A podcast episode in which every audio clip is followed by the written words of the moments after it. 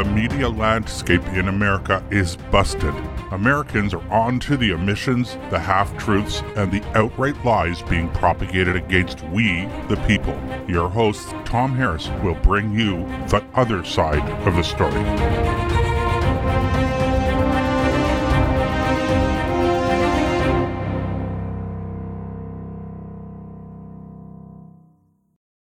We live in a world that has, by and large, forgotten its roots. In recent history, our society has been shaped by Christianity and Judaism. But looking even further back, it's philosophies of the ancient world that originally built our civilizations. To discuss this further, I'm joined by my daughter, Mary Jean Harris. Welcome to the program, Mary Jean. Thank you. And you're right. The philosophers of ancient Greece and Rome were especially insightful and helped advance our understanding in many areas of philosophy, such as the nature of the world, our minds and knowledge, and how to govern a state properly. Hmm. Apart from very specific university courses, though, we rarely study the wisdom from these great thinkers. Yeah, that's especially important nowadays. How to govern a state properly. It sounds like we've got totally forgotten all that um, because of the lack of philosophy, religion, or some other higher purpose and meaning to our lives. This can create devastating consequences for our society, don't you think? Yes, I agree. What's replacing greater meaning is woke ideology and a cult like following that encourages people to be activists for causes that are only harming ourselves and others. Yeah, you're right. And that's why today we're going to look at a few of the ancient philosophers whose wisdom can be applied to our lives today. We'll also examine how their insights have a striking application in dealing with the woke cancel culture, ick, and identity politics, equally ick, of today's present world. Yeah, what are we going to talk about then? Yes, well, the first thing I like to bring up is something from Stoicism. Now, Stoicism is an ancient Greek philosophy, and uh, one of the main philosophers is Epictetus from the first century AD. Mm, okay. And uh, one of his principles that uh, he talked about was the dichotomy of control. So, for that, I like to start with the quote and then we can uh, talk about that. So his quote is I possess that power free from all hindrance and constraint. No one can obstruct me. No one can force me to deal with impressions other than I wish. Who still holds power over me then? Philip, Alexander, Perdiccas, or the king of Persia? How could they? For someone who is destined to be overpowered by another human being must first have been overpowered well before by things. So, accordingly, that person who doesn't allow himself to be overpowered by pleasure or by suffering or by glory or by wealth, and who is capable, whenever he thinks fit, of spitting his entire miserable body into some tyrant's face and taking his leave, to what can such a man still be a slave? Can you kind of decipher that? Because it's a little hard for a lot of people looking at ancient language to understand exactly what he meant.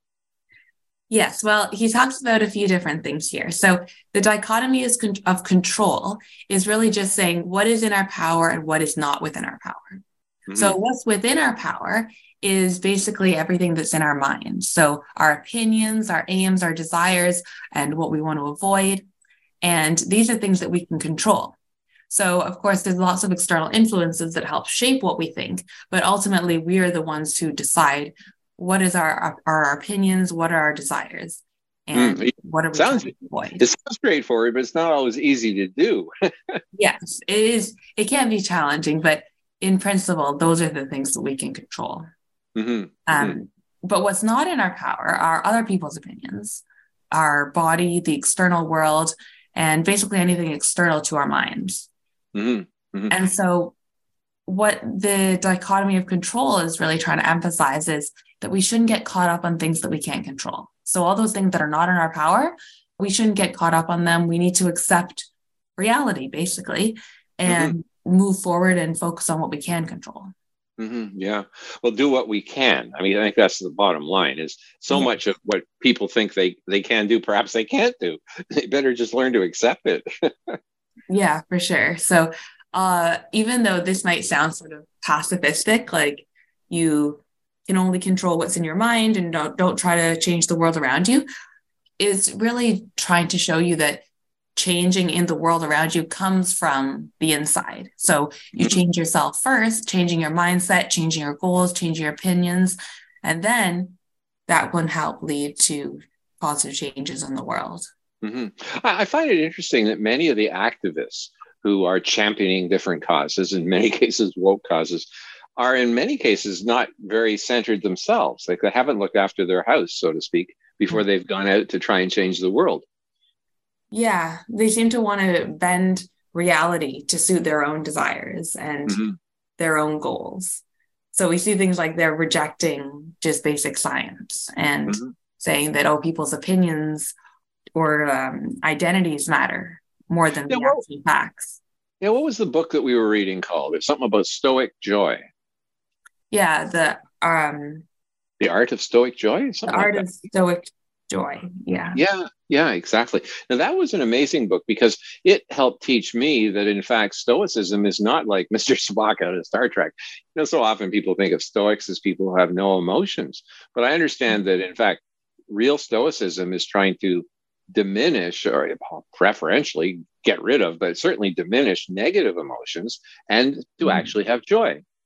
Yeah, for sure. I just looked it up. It's called A Guide to the Good Life, The Ancient Art of Stoic Joy, and it's by William B. Irvine. Okay. And it's, yeah. it's an excellent book. We, I definitely recommend it as well. Oh, yeah. In fact, I listened to the whole book on Audible. So I'll send people I'll actually put under the podcast not only a link to the book, but also a link to the podcast so you can listen to it while you're out walking because it's it's really quite amazing. You know, there's one thing it, it said you should purposely expose yourself to extreme cold sometimes, knowing that you can run inside and get warm, just so that if in fact you know you're ever in trouble, you know you can cope with it. And Stoicism, to a certain extent, it actually teaches you to purposely put yourself in uncomfortable circumstances. Is that right? Yes, like there's definitely a lot of things in Stoicism about strengthening your mind, your body, and basically living so that you don't get so upset about all the things that happen around you. I find mm-hmm. that a lot of people people nowadays they're trying to um, they're trying to make everything fit their own point of view and they basically are just trying to get it e- get things easily like they mm-hmm. expect the government will just give them things they expect oh if they just let's say like in students at school oh if they just don't do their homework well that's fine. The teacher will just accept it. Um they'll always pass their courses. Yeah pass them anyway.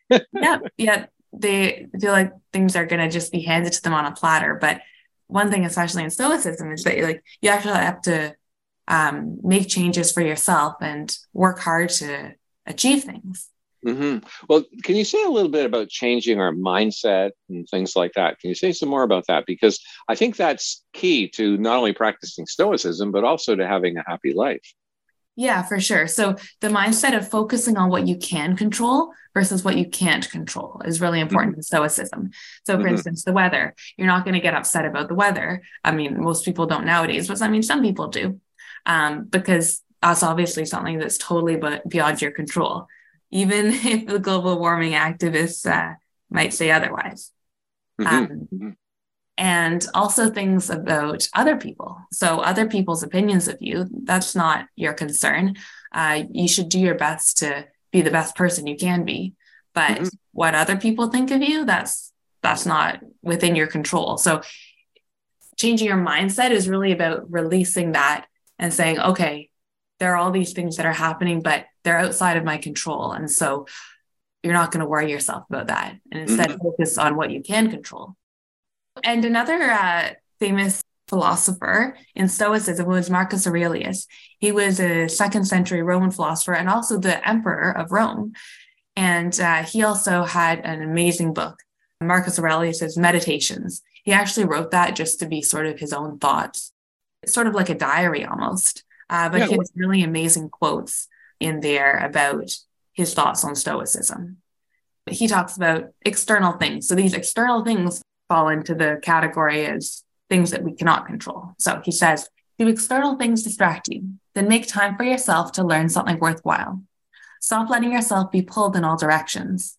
But make sure you guard against this other kind of confusion. People who labor all their lives but have no purpose to direct every thought and impulse toward are wasting their time, even when hard at work. Mm. So mm-hmm. I feel like this really can resonate with some people because we do a lot of busy work or we do a lot of things that we're really busy in, in nowadays, but are they really worthwhile? That's the mm-hmm. question we have to ask ourselves. Like checking 300 emails. yes. Yeah, yeah, It's not really what you want to put your time towards. Mm-hmm. And mm-hmm. he says, stop letting yourself be pulled in all directions.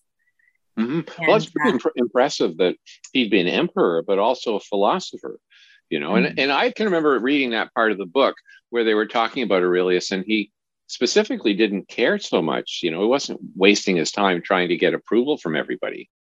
Can you continue on? I mean, what what, for example, is another dichotomy of control issue? Uh, yes. Well, looking at what Aurelius just said, he's saying, did do, do external things distract you? So external things could be anything from other people to the weather to uh, fluctuations in people's um, wealth he says, then make time for yourself to learn something worthwhile. Mm. So that means instead of focusing on the things that we can't control, we focus on learn doing something worthwhile. And that mm. could be like it may be improving yourself, maybe learning something new, or maybe it could be learning how to do a certain skill, maybe something like meditating. Meditating, although I don't do it, I heard it does have a lot of great benefits for focusing your mind and getting all the clutter outside your mind that most people have constantly, constantly thinking, constantly having thoughts and emotions going through their head. Mm-hmm, mm-hmm. And, I used to meditate a lot. And it was interesting because I found that in a 20 minute meditation, because I did transcendental meditation, I found that it was like I had two hours of sleep. I mean, it was mm. it was pretty amazing. In searching for meaning, I mean, we're really living in a culture of distraction, aren't we? I mean, constant our connections are they very, very deep in social media, things like that. Yeah, I think social media is really harming people's interactions with each other and giving us a really skewed image of reality. So we see all these picture perfect things on social media, but we don't see anything behind the scenes. I mean, maybe mm-hmm.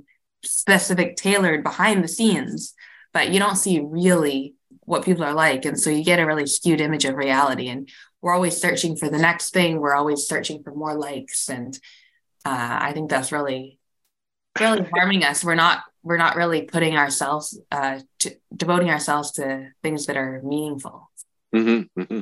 Now, the next one is uh, Epictetus. I mean, can you say he has another quote? It'd be interesting if you can talk about that and tell us about, you know, approximately when was Epictetus up and about?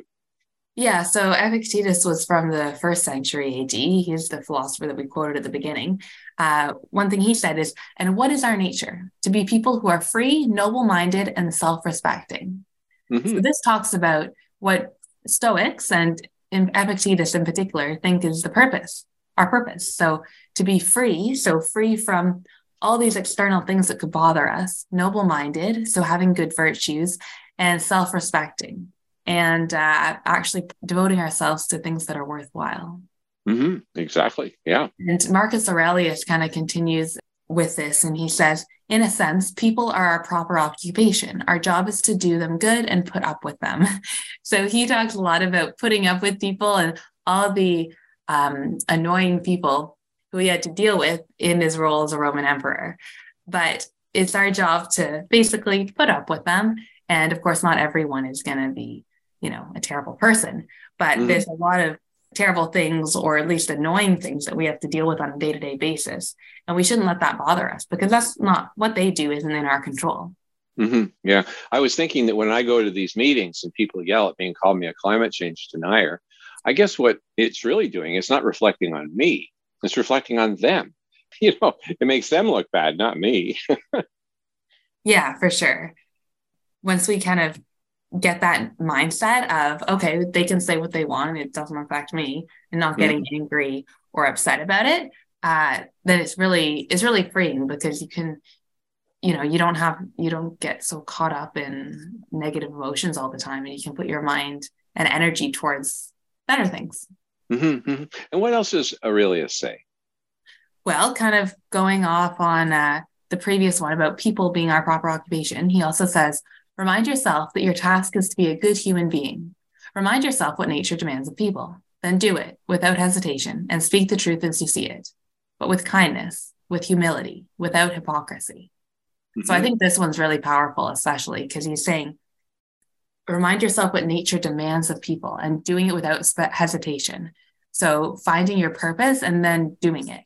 So I think mm-hmm. a lot of people nowadays, they don't really have a, a purpose per se to their life. They're looking for enjoyment, they're looking to satisfy certain desires, but they don't really have a sense of the underlying purpose. And so that's what we were mentioning at the beginning, where philosophy is often just left to sort of university courses. And even then, you don't talk much about the meaning of life and people's purpose. But I think having a real purpose is uh, super important.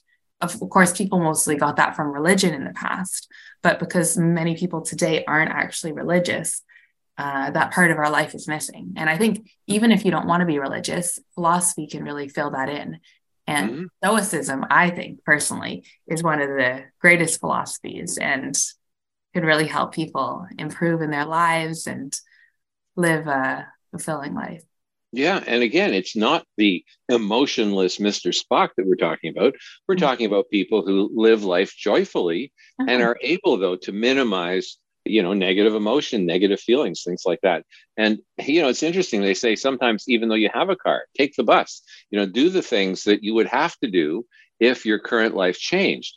And you know if you were if you were poor and you had to do certain things well try them now you know actually get get yourself used to it. So it wouldn't be a disaster if it actually happened because you're able to you know carry out your life and live anyway. Mm-hmm. yeah for sure. Something else uh, marcus aurelius says is humans were made to help others. And when we do help others or help them do something, we're doing what we're designed for. We perform our function. Mm-hmm. So and, yeah, and this is altru- uh, uh, altruism and not just focusing on ourselves. So mm-hmm. another thing, I, I mean, I know kind of contrasting this with thing with people today, but it's not like people in the past weren't selfish and greedy as well. Um, people were selfish and greedy back in these times, and that's why he's talking about it a lot. But today as well, mm-hmm. people are often very focused on themselves and just satisfying their own desires. But we really should be thinking about others and how we can benefit the world. Yeah, exactly. Well, you know, it's interesting because when my mother was alive, she died in 2014. She was in a nursing home and she was doing very, very badly physically. She had Parkinson's disease really severely. And there'd be some days where I wasn't feeling well, but I would go anyway and bring my guitar and play for the the home, including my mom, and she'd play harmonica. And I'd come back, and it was it was really interesting because I'd get there, and you know, it, some of these nursing homes are like you know they're like hell i mean they're really bad and you'd hear people crying and moaning but when i left I don't know if they even noticed that I left because I could hear them singing and keep singing. I'd go up the stairs in the elevator because it was the basement.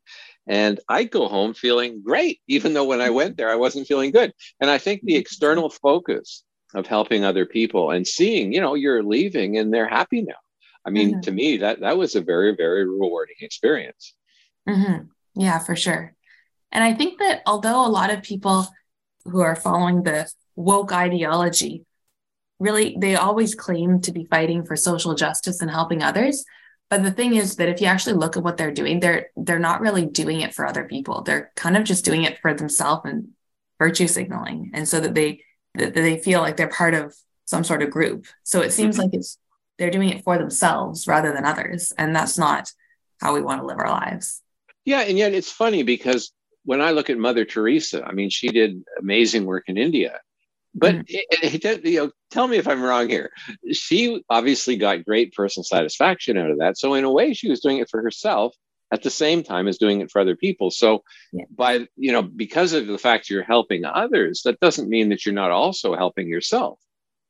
Yeah, for sure. I guess it just matters like, well, we should think about what the primary purpose is. And mm-hmm. if it also helps yourself, great, but that shouldn't be the primary purpose. Mm-hmm, mm-hmm. When I listen to our politicians, it's very difficult to believe that they have any sort of foundational beliefs in anything. You know, the way they flip flop and they change their stories and they lie and they attack the opposition continuously. You get mm-hmm. kind of tired of it, don't you? Yeah, for sure. I mean, they're just they don't really have an underlying underlying principles that they're following, I don't think. Yeah. Well, you know, sometimes I've met with conservatives who are supporting the climate scare, and they may be people in power actually, and uh, they say, "Oh, well, you know, have to support the climate scare if I want to become prime minister or whatever." And I feel like strangling these people. I think you this is not this is not monopoly. This is not a play game. Okay, 700 people died in Texas, largely because the Texan government had to, you know, they're trying to please the woke environmentalists more than they were concerned about their own people. Mm-hmm. And of course, they were looking for profits and various subsidies and things like that. So, I mean, you know, a lot of these politicians, they play the political game as if it's just a game but it's like real lives depend on it. And that's why I felt like strangling one of the politicians when I met with them. I felt like saying, you know, Dan, you know, this is real world stuff. You can get up and talk about wind power being the solution, but when people are freezing to death at minus 30 because the power's gone out because there's no wind, and of course the batteries can only back it up for a few seconds, you know, you will kill people with this. This is no joke. I mean, this is mm-hmm. real life and uh, yeah so i mean that's it's a real yeah. issue anyway i could go off on that but you know no, it definitely it definitely is a huge issue and right now when we're without power fortunately it's not too cold but had it this happened a few months ago we would be you know in a pretty yeah. devastating situation well we'd be huddled up all of us right against the got kerosene heater that we have running right now. But um, thanks to you, we also have a big battery here, a big lithium battery, and that's what we're using right now for internet. And people are hearing this courtesy of your battery. So tell us about the four virtues of stoicism. Yeah, for sure. So this is stuff that Epictetus and various other Stoics talked about. So the four main virtues are wisdom, temperance, justice, and courage. Mm-hmm. So wisdom, of course, is learning knowledge and wisdom about how we should act, how the world works, and also just understanding oneself. Mm-hmm. Temperance is kind of self explanatory. So, not indulging in pleasures and basically just following desires that don't really have any meaning to them. Mm-hmm. Uh, justice is about acting in accordance to what is right and true and making sure that we actually follow certain principles. Yeah, actually have a have a have a foundation yes. of, of honesty. You know, and, and I mean, th- yes, there was that's really tied to wisdom as well. So wisdom and justice are kind of tied together. And just before you go on, the last one's courage. Right. Uh, so being brave, and like you were mentioning before, even putting yourself in situations that might be uncomfortable, like having cold showers, um, to strengthen yourself. So yeah. yeah, but also go to a school board meeting, go to the microphone and say, "No, I don't want biological boys in the girls' washroom." You know, and people may boo you and yell at you and everything else, but so what? I mean, these are important issues standing up for the, you know, for reality in the climate issue. No, you can't run the city on 710 wind turbines taller than the Statue of Liberty. I mean, that is stupid, which is, of course, what Ottawa says they're going to do. So I will admit, Mary Jean, that when I go to town hall meetings and speak to committees and the council and stuff, yeah, I find it pretty stressful, but mm-hmm. I do it anyway. I do it anyway because it's just, you have to do it because otherwise your society goes down the drain yeah, it's what's right. And kind of keeping these things in mind, like what are we what are we acting for? Like, and how can we um, improve ourselves? These four virtues, wisdom, temperance, justice, and courage, they're really basic foundational virtues. And of course, there's other virtues that we should always adhere to as well. But these are kind of the basic foundational ones. And I think it's really important to keep those in mind when we're when we're acting and trying to live live our lives basically. And like mm-hmm. we were saying before about politics, there's so much virtue signaling, and people aren't really doing things with wisdom and justice and temperance and courage. They're doing things so that they kind of get a better result in the short term. Mm-hmm. So that's one of the reasons that I like Donald Trump, even though he certainly had his flaws and has his flaws, is that he had courage and he would stand up for what he believed was right. And in many cases, he was right. You know, like he made America energy independent. They're now very, very non independent, you know. And so, I mean, I think that he's to be really admired. You know, I'll just say as an aside, one of the reasons that I liked him was because he wasn't part of the inside team. You know, he wasn't a Kennedy or a Bush or a Clinton. He was actually somebody from the outside. You know, it reminds me, Mary Jean, cod liver oil. they used to say that cod liver oil was really good for you, and I don't know if it is, but they would say, yeah, it tastes terrible, but eat it because it's good for you. I think Trump was very much like that. A lot of people didn't like the way it tasted when they heard him talk, but he was good for America for many, many reasons. And sometimes you just have to, you know, put up with a person's idiosyncrasies if they're doing good for the country. Yeah, for sure. And that's also about wisdom. So looking at saying, okay, maybe uh, you don't like him as a person, but you can see, okay, he's doing what's wisest and following that would be mm-hmm. most beneficial to the country. I want to talk about this when we get back. The whole idea of biological sex, saying a man can be a woman and white people are inherently racist. And, you know, this sort of stuff is, is ludicrous, but I'd like to talk about that a little more after the break, okay? Yeah, for sure. Okay, so we'll be right back with Mary Jean Harris and Tom Harris on the other the side. Wellness Company shares your values and fights for medical freedom. They put patients before profits and follow medical science, not political science like doctors on the left. Their chief medical board, which includes Dr. Peter McCullough, are the makers of the incredible American made, high quality Spike formula. If you worry about spike proteins, go to twc.health and use promo code OUTLOUD for an exclusive discount. Once again, that's twc.health, promo code OUTLOUD. Whether you're an independent, a Democrat, or a Republican, one thing remains true airborne viruses love us equally. You've all heard Malcolm and the great Dr. Peter McCullough talk about the advanced nasal solution Cofix RX. Cofix is made in the USA and recommended by thousands of doctors and pharmacists nationwide. Did you know that doctors and nurses have been swabbing their noses with povidone iodine to protect from airborne threats like colds, flus, and pandemic era strains for decades? Cofix RX took that idea and made a more complete nasal formula with lasting cleansing effects. Maybe you're traveling soon or going to an event. Are you concerned somebody nearby might be sick? Maybe the office or classroom stresses you out. Get yourself a bottle of Cofix RX nasal solution. Spray goodbye to colds and flus with a Cofix RX nasal solution cleanse. That's COFIXRX.com. Save 20% by using promo code out loud at cofixrx.com. Trouble getting to sleep and staying asleep is infuriating. Your mind races, you toss and turn. Nutrition company Healthy Cell created REM sleep to help you quickly fall asleep, stay asleep, and sleep deep. Unlike other supplements that don't work, REM sleep is not a pill, it's a gel you swallow with ultra absorption of science backed ingredients supporting all four stages of sleep. Go to healthycell.com and use code OUTLOUD for 25% off your first order. Risk free. Love it or your money back back. Guaranteed. HealthyCell.com. Code OUTLOUD. You wouldn't go a day without brushing your teeth or washing your hands. What about washing your nose? I mean, your nose does filter the air you breathe, air loaded with bacteria, viruses, and irritants. Make nasal hygiene part of your routine with Xlear. No messy bottles to fill, no drowning sensation. Xlear is a natural drug free saline with the added benefit of xylitol, which blocks bacterial and viral adhesion. Available in stores and online at xlear.com. That is X L E A R.com. You already know Genesis plus HOCl is your best defense against viruses. But did you also know it's the most powerful weapon for eliminating airborne mold, too? Customers are raving about the Genesis Fogger's ability to tackle mold problems and the bad smells that go with them. And we all know mold is a hazard to your health. There's no airborne invader that Genesis can't handle. Visit genesisfogger.com forward slash out loud to receive a 15% discount on the Genesis Fogger with promo code OUTLOUD. With Genesis, you're ready for anything. For 40 years, alarmists have been warning of a climate catastrophe, yet none of their dire predictions have come true.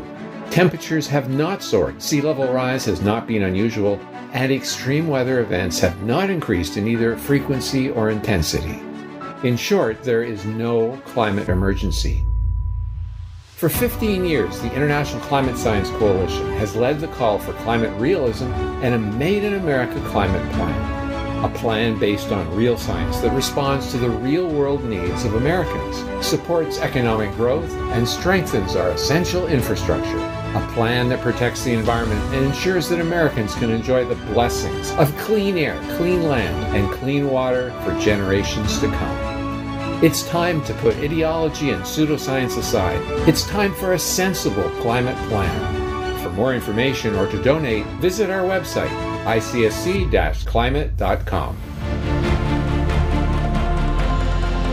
We are fighting the ultimate fight between good and evil. AmericaOutloud.com replaces groupthink with innovative think. Well, it was Walt Whitman, the poet, who said, Keep your face always toward the sunshine, and shadows will fall behind you.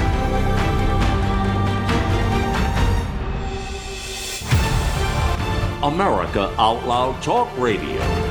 Liberty and justice for all.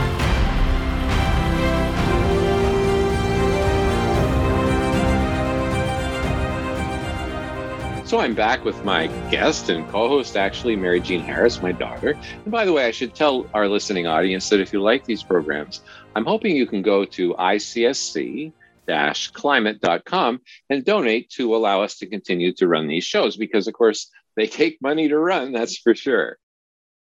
You know, Mary Jean, one of the things I find is that people seem to think that a man can be a woman and there, there's no such thing as biological sex and white people are inherently racist. I mean, a lot of this stuff, I would think my grandfather would just say, oh, nonsense.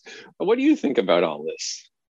It's definitely nonsense, but it's it's a very kind of strange kind of nonsense because these things are so obvious. Like obviously you can't just say, "Oh yeah, I'm a woman," then you're a woman, or all of a sudden like, "Oh, all white people are inherently racist."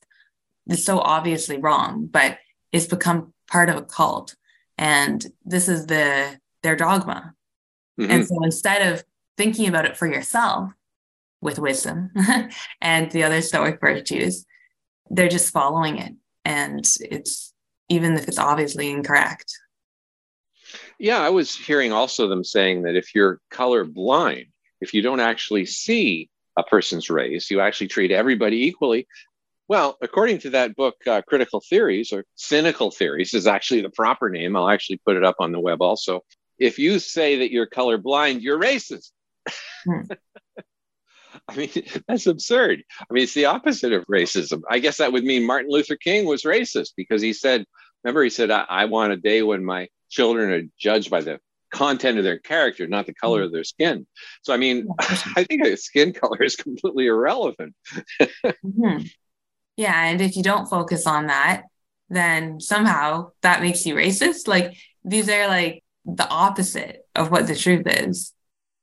By returning to some of these ancient philosophies that focus a lot on the truth, because there is truth and there is an actual reality out there. Whereas people nowadays, they, a lot of people nowadays think that truth is subjective and that there isn't any uh, fixed external reality almost. Mm-hmm. I mean, mm-hmm. you might not say it like that, but that's basically what they're acting like. Mm-hmm. Yeah. And they also have this culture of sensitivity where they're offended by virtually everything. I mean, they need to have safe spaces. And, you know, it's interesting. One of the fathers at a recent school board meeting locally got up and he was talking about his discomfort and his daughter's discomfort with the boys, biological boys who are declaring themselves as girls, their access to the girls' locker room and washroom. And the counselor who was chairing the meeting, she immediately interrupted and turned off his mic. She said, Oh, you know, what you're saying is dangerous. It's creating a threatening environment to our trans population. And I mean, what what's going on here? yeah, they, they want to eliminate all form of uh, disagreement because mm-hmm. it's somehow it's going to offend others and it's going to be dangerous. Mm-hmm. So I would often hear about like dangerous misinformation as if people can't think for themselves and determine, okay, well, maybe this is correct, maybe this isn't correct, but I'll look more into it. So they're not trusting people's own intelligence. Mm-hmm. And I think mm-hmm. that's a big problem. So we're told what to think, we're told not to look into it as well. And that's a big problem because uh, people aren't thinking for themselves about these things. And it's really important to try to think for yourself and figure it out. That's the way that you can cultivate wisdom. Well, that's right. And also, if you can't hear any alternative point of view, how can you ever change your mind? And, you know, people can be wrong. I mean, I used to support the climate alarm, okay, until I met Professor Tim Patterson from Carleton University. I thought that the climate alarm was real and that we are headed to catastrophe, et cetera, et cetera. And I mean, he and other geologists, especially, showed me that it was completely wrong.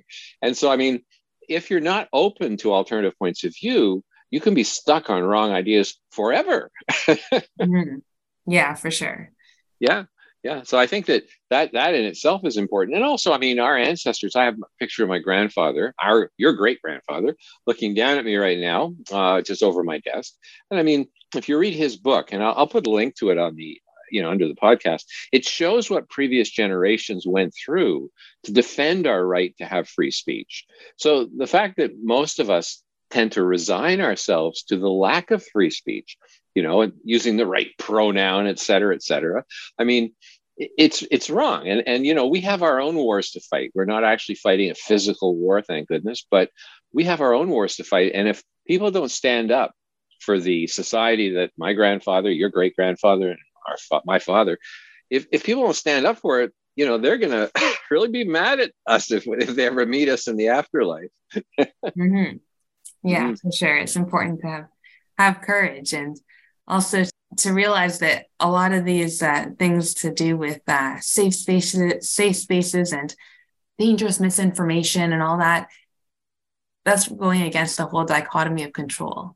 One mm-hmm. quote by Marcus Aurelius is that if you are distressed by anything external, the pain is not due to the thing itself, but to your estimate of it. And this you have the power to revoke at any moment.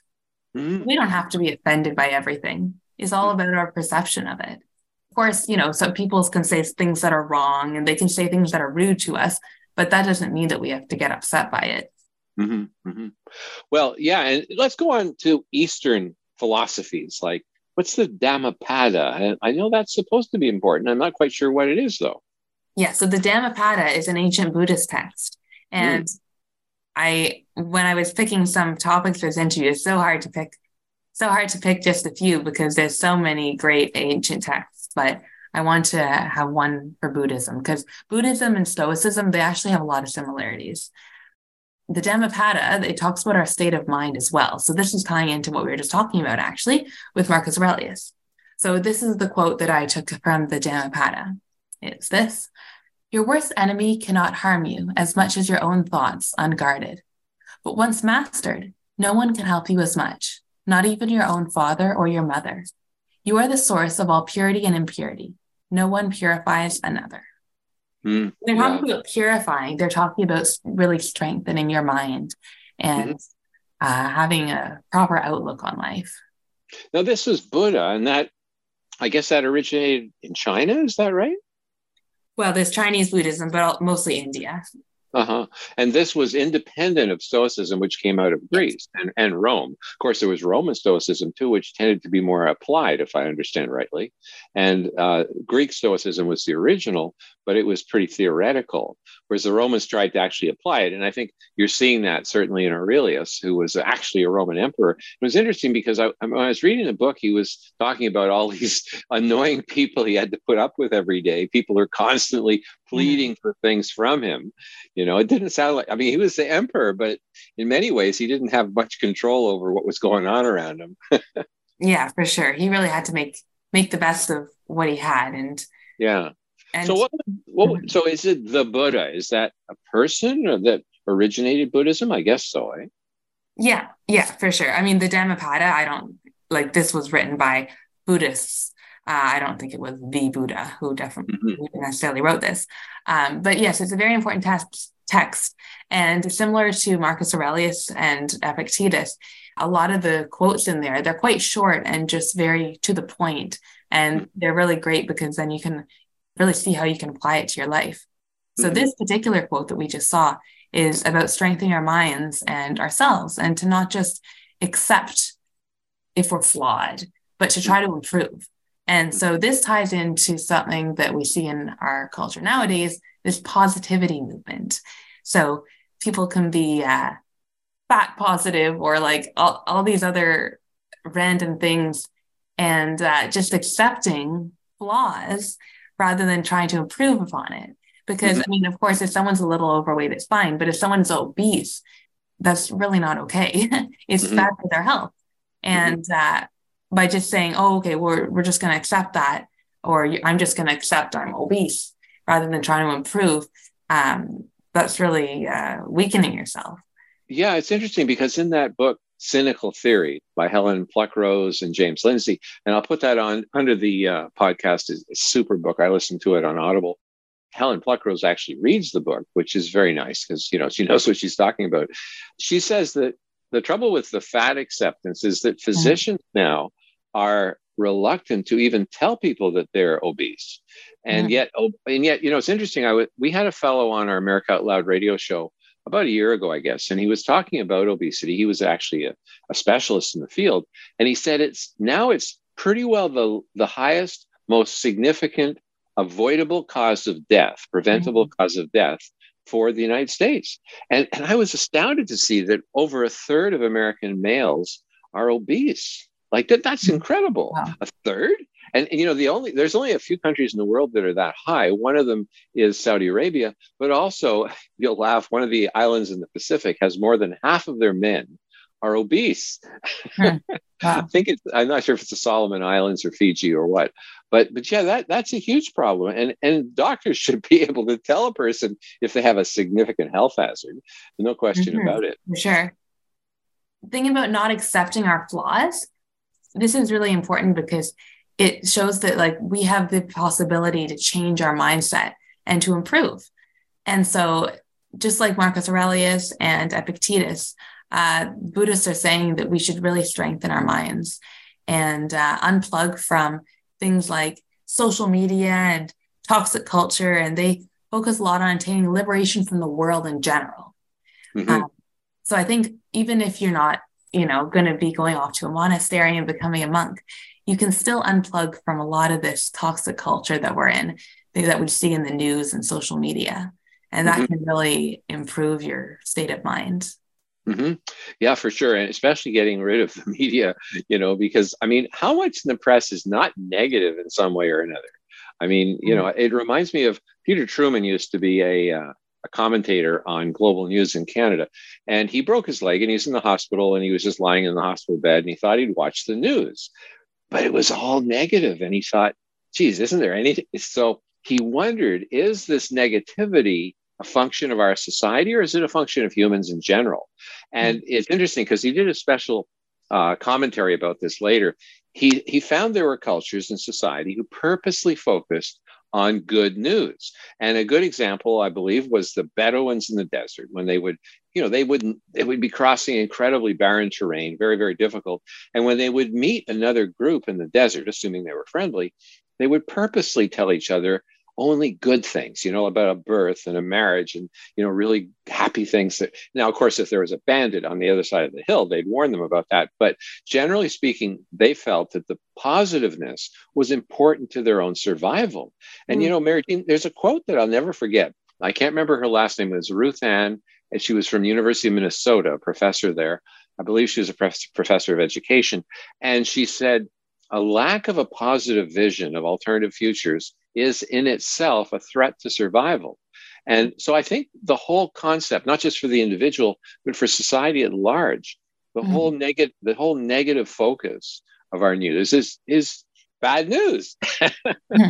Mhm. Yeah. Yeah. I mean, so although it's important to know about things that are bad that are happening, uh, it's Yeah. also good to know that what's positive in the world, and that'll help inspire people to also do Mm-hmm. other positive things. Yeah. So the Buddhists follow some sort of a path. Can you talk a bit about that? Yeah. So the Eightfold Path of Buddhism. This helps people master themselves and to strengthen their minds. So there's eight sort of principles that they follow. So the principles are right action, right understanding, right thought, right concentration, right speech, right mindfulness, right livelihood, and right effort. So all mm. of these are internal things that we can control and to improve ourselves. So like stoicism, these are falling in the category of things that we can control. And those will help mass make ourselves better and also make the world a better place. So we're trying to help achieve happiness and virtue for ourselves and liberation from the world. But also, this is helping the world to become a better place and see yourself as part of a whole. So you're not just focused on yourself and you're not so self centered. But in achieving liberation, you help others do the same thing.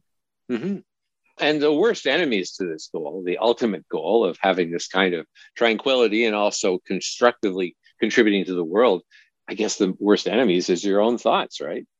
Yes. I mean, you're the one who could trip yourself up and prevent yourself from reaching these goals. hmm So Mhm. that's why uh, Stoicism and Buddhism are quite similar, actually. They focus a lot on strengthening your mind. Who was it that said disturbance comes only from within? Yeah, so that was from Marcus Aurelius as well. Oh, okay. So he, he also said, four habits of thought to watch for and erase from your mind when you catch them. Tell yourself. First one is this thought is unnecessary. 2nd uh-huh. this one is destructive to the people around you. And third is this wouldn't be what you really think. Yeah, so this is right. really this is really key. This is uh, really analyzing yourself and seeing, okay, are my thoughts actually aligned with the with the virtues and are they really going to bring about benefit to myself and the world? Yeah. And I don't want to pretend this stuff is easy. That's for sure. The next person we have to talk about is Socrates, because he did really hard things, didn't he? Yeah, for sure. Some people think of him as the first philosopher, even. I mean, of course, there were philosophers before him, uh, but he is such a key figure in Western philosophy. One of the things that he says is know thyself. Just like the Stoics and the Buddhists, uh, knowing yourself is really important because that's the way that you can improve. So you can see what your real flaws are, you can see what your strengths are, and you can try to become a better person. Mm-hmm. So Socrates was actually put to death by a trial, and he was accused of corrupting the youth by questioning people and getting them to really analyze their own beliefs. Yeah. And he he did question things like the the the pantheon of the Greek gods at the time and and various other things. And mm-hmm. of course, people didn't like that. But he was put to death. He was given hemlock poison. Uh, he was given a chance to escape, though, but he didn't take it because if he did, uh, he would have to renounce his views and he would have to um, basically say that, oh, he was wrong and that he shouldn't have done what he did. But he didn't want to do that. Uh, he's stuck with his principles and had courage to stand up for what was right, even though he knew it would kill him. Yeah, yeah, that's pretty amazing. So he had a pretty profound influence then, because mm-hmm. his corrupting of the youth not only got them to think, think for themselves, but saw that he was prepared to live his life and even die to to actually stand up for what he believed in. Yes, and one of the quotes that we have, this is written by Plato, so of course this might not be exactly what Socrates says, but we'll we'll assume it sounds something similar. Uh, Socrates says, "I shall not cease to practice philosophy." To exhort you, and in my usual way, to point out to any one of you whom I happen to meet. So, point out, uh, he's talking about like pointing out their flaws and helping them analyze themselves with philosophy. Mm-hmm. So, it's really important that we realize that this, when they say, oh, he was corrupting the youth, it wasn't actually corrupting them. This is often what we hear today when people say, oh, this is misinformation related to politics or race or gender or vaccines or climate change this is very similar to what happened with Socrates. They're they're calling this all this, you know, a bad thing, but he's really just trying to get to the truth of the matter. Oh yeah, yeah, exactly. And of course, the truth can change, so to speak, based on the kind of information that you get you know mm-hmm. people's perception of the truth anyway. Uh, but yeah i think when they say this misinformation yeah almost you have to turn it into a joke. It's not misinformation it's mr information. And i'm going to mm-hmm. say what i think is true. Here you go. Yeah. but um, yeah that, that's a really good quote from from socrates. And, and i think you're right. It is important to question authority but can you be humble at the same time yeah, for sure. I mean, even if we're we're questioning authority, but we're not saying, "Oh, we we have all the answers." So we're trying to find the truth, and so we might not know the answers, but also those in authority might not know the answers. Mm-hmm. So we mm-hmm. have to continue to question the science, policies, and so-called facts that are presented to us, rather than just accepting, "Oh, they're right or wrong" because they fit into certain dogma. Russell Brand says that the difference between a conspiracy theory and the truth is about six months. and and I always thought that was so realistic because I mean, think of the Hunter Biden laptop story. You know, oh, it's conspiracy theory, blah blah blah, and you, oh yeah, it's actually true. yeah. And of course, the same thing with the climate change thing being a hoax, et cetera, et cetera. But you know, I mean, throughout history, I mean, we've had mobs acting as our teacher. I mean, didn't one of the Greek uh, philosophers talk about mobs a, a little bit and and how that could be a real problem. yeah. So another Greek philosopher, another Greek Neoplatonist philosopher. Uh, so Neoplatonism is a kind of sort of like a kind of Platonism that has a different idea of uh, some, some different ideas to Plato, but I won't go into that. Um, he was commenting on one of Plato's works, and he said, "What understanding or intelligent intelligence have they?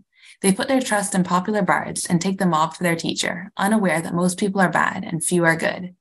And that seems to be exactly commenting on uh, many people on the left and uh, like I'm talking about, like the far left today, and they're putting their trust in popular bards, so maybe politicians or activists, and take the mob for their teacher. So if we think about certain uh, riots that have happened, maybe in the Black Lives Matter movement or LGBT whatever riots, this is like they're they're following this mob, mm-hmm. um, and they don't really question. Okay, are these people really fighting for something that's good?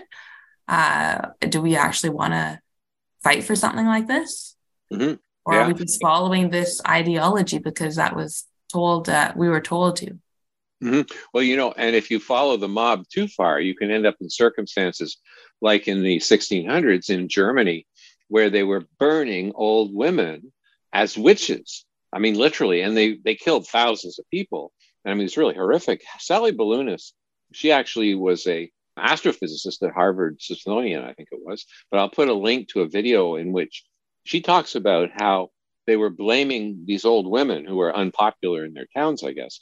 Mm. They were blaming them for a spat of bad weather. Mm. And they had really bad weather, no question. It was the depths of the little ice age. And of course, it's cold weather that brings more extreme weather, not not hot weather. Something again that climate activists have backwards. And in fact, if you see, if you look through history, you can see it was during cold periods where we had the worst storms and things like that.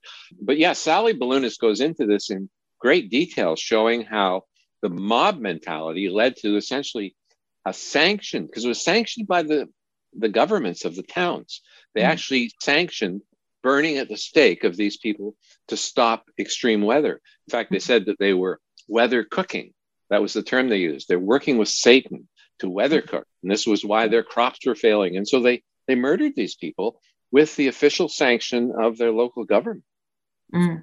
Yeah, it's terrible this is sim- really similar to the things that have been happening now that are just so bizarre and kind of obviously wrong like saying oh you know you can just be whatever gender or sex you want and you know people just aren't allowed to question it anymore mm-hmm.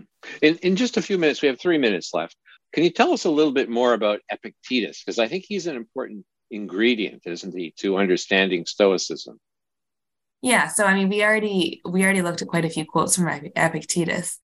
Take a look at another quote from him. So he says, "A man's master is he who is able to confer or remove whatever that man seeks or shuns. Whoever then would be free, let him wish nothing, let him des- decline nothing, which depends on others, else he must necessarily be a slave."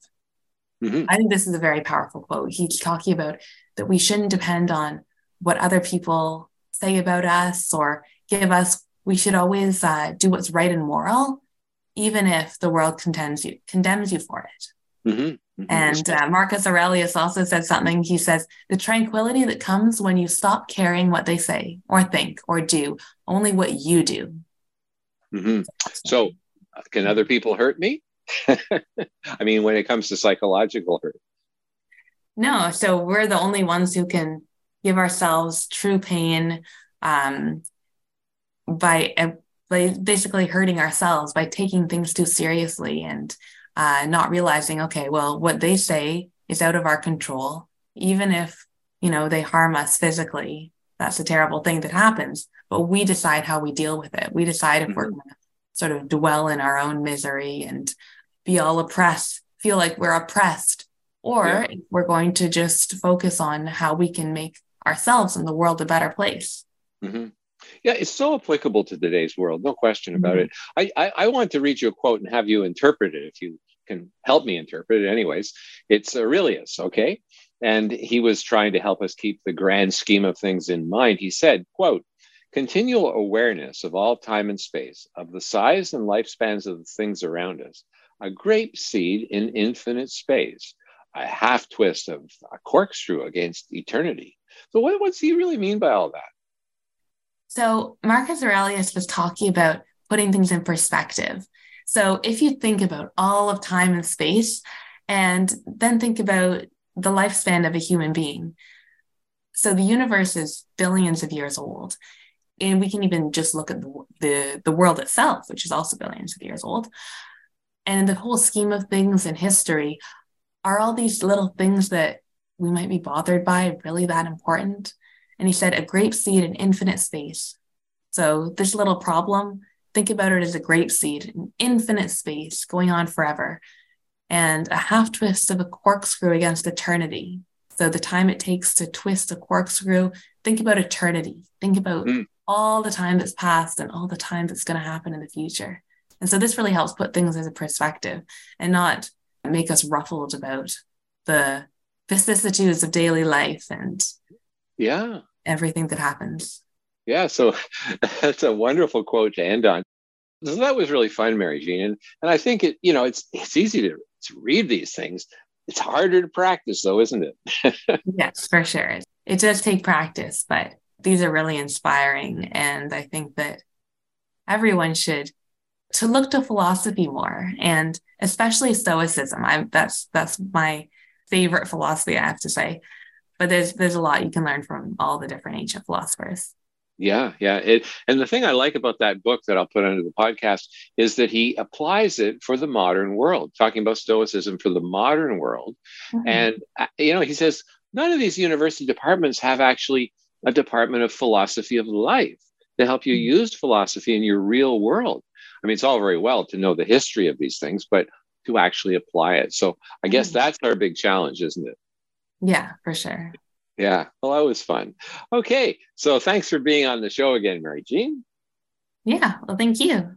Yeah, that was really interesting. Okay. So this is Tom Harris and my co host, Mary Jean Harris, signing out from the other side of the story. I'd like to remind our listening audience that we rely on donations to keep our show running. We hope that you'll consider donating at icsc-climate.com.